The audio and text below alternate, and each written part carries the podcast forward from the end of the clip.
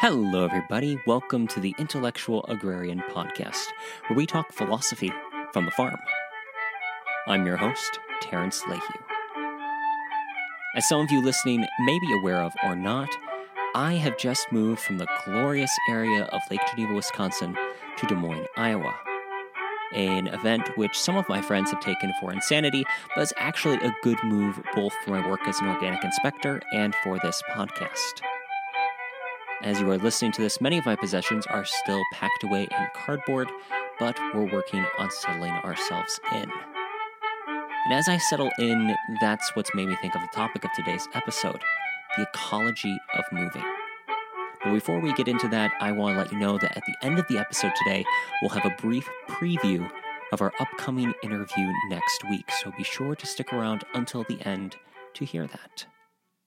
Now, looking at moving from a biological perspective, moving could be considered the transferring of an organism from one ecology to another.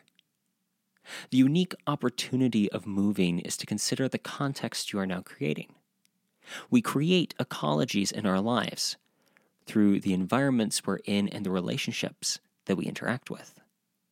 Essentially, through the places we go and the people we meet, we change and affect what's around us. Now, what do you do when you move?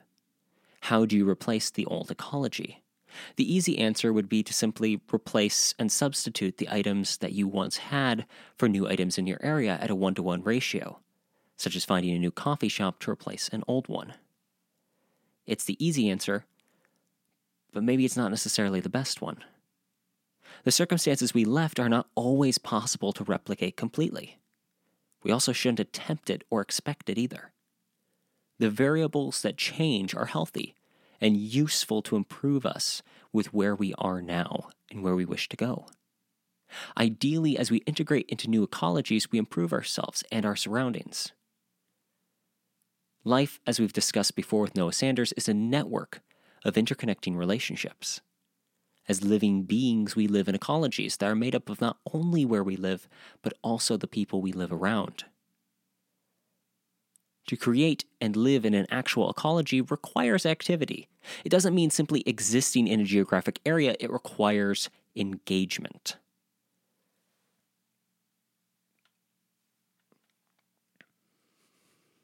In the Sunday Fireside today from The Art of Manliness, which is a great, great article series that I highly recommend you subscribe to, they made an excellent observation called Against Little Red Hen Culture.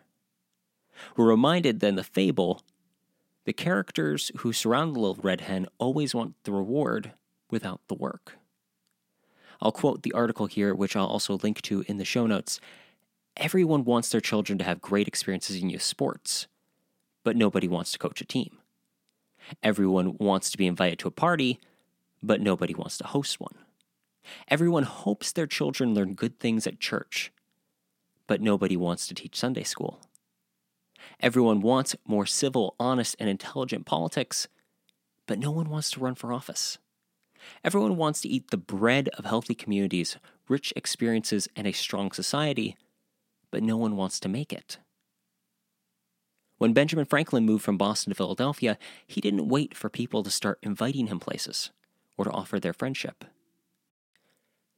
Instead, the young Franklin started clubs and organizations of like minded people to improve their skills and offer good society. He took the lead. He didn't wait for others to invite him. In our past interview with Charlotte Smith, she shared her experience at the farmer's market buying mushrooms. After her purchase, the vendor didn't encourage the relationship. He merely expected a return sale, again next time without earning it.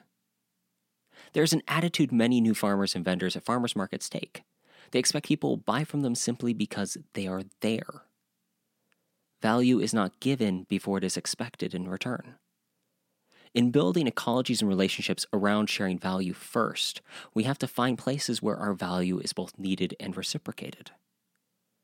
If, upon my move, I expected people to line up for my friendship, doors opening wherever I went, and invitations bursting out of my mailbox, I'd be insane.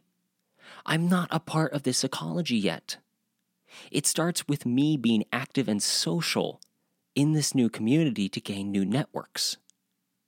It starts with you too. You cannot expect to waltz into a community or ecology without sharing value first. Otherwise, you become a pest or a parasite, living off an ecosystem without contributing to it.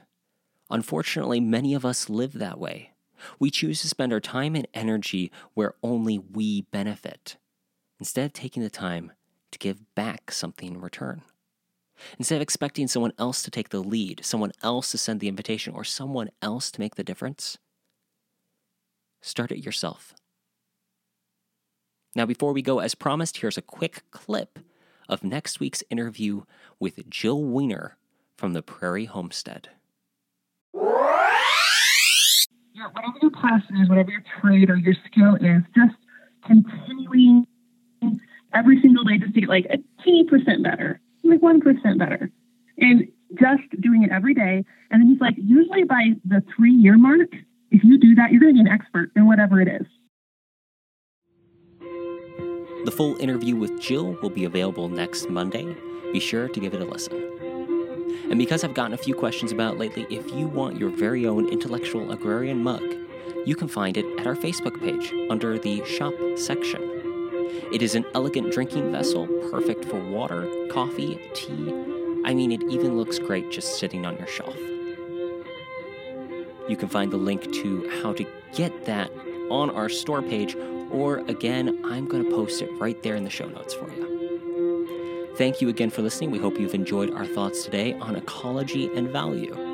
If you would be so kind as to subscribe on whatever your podcast player of choice is, and while you are there, please leave us a nice review letting others know how great the show is. This has been Terrence Lehue and the Intellectual Agrarian Podcast reminding you to keep farming the dream.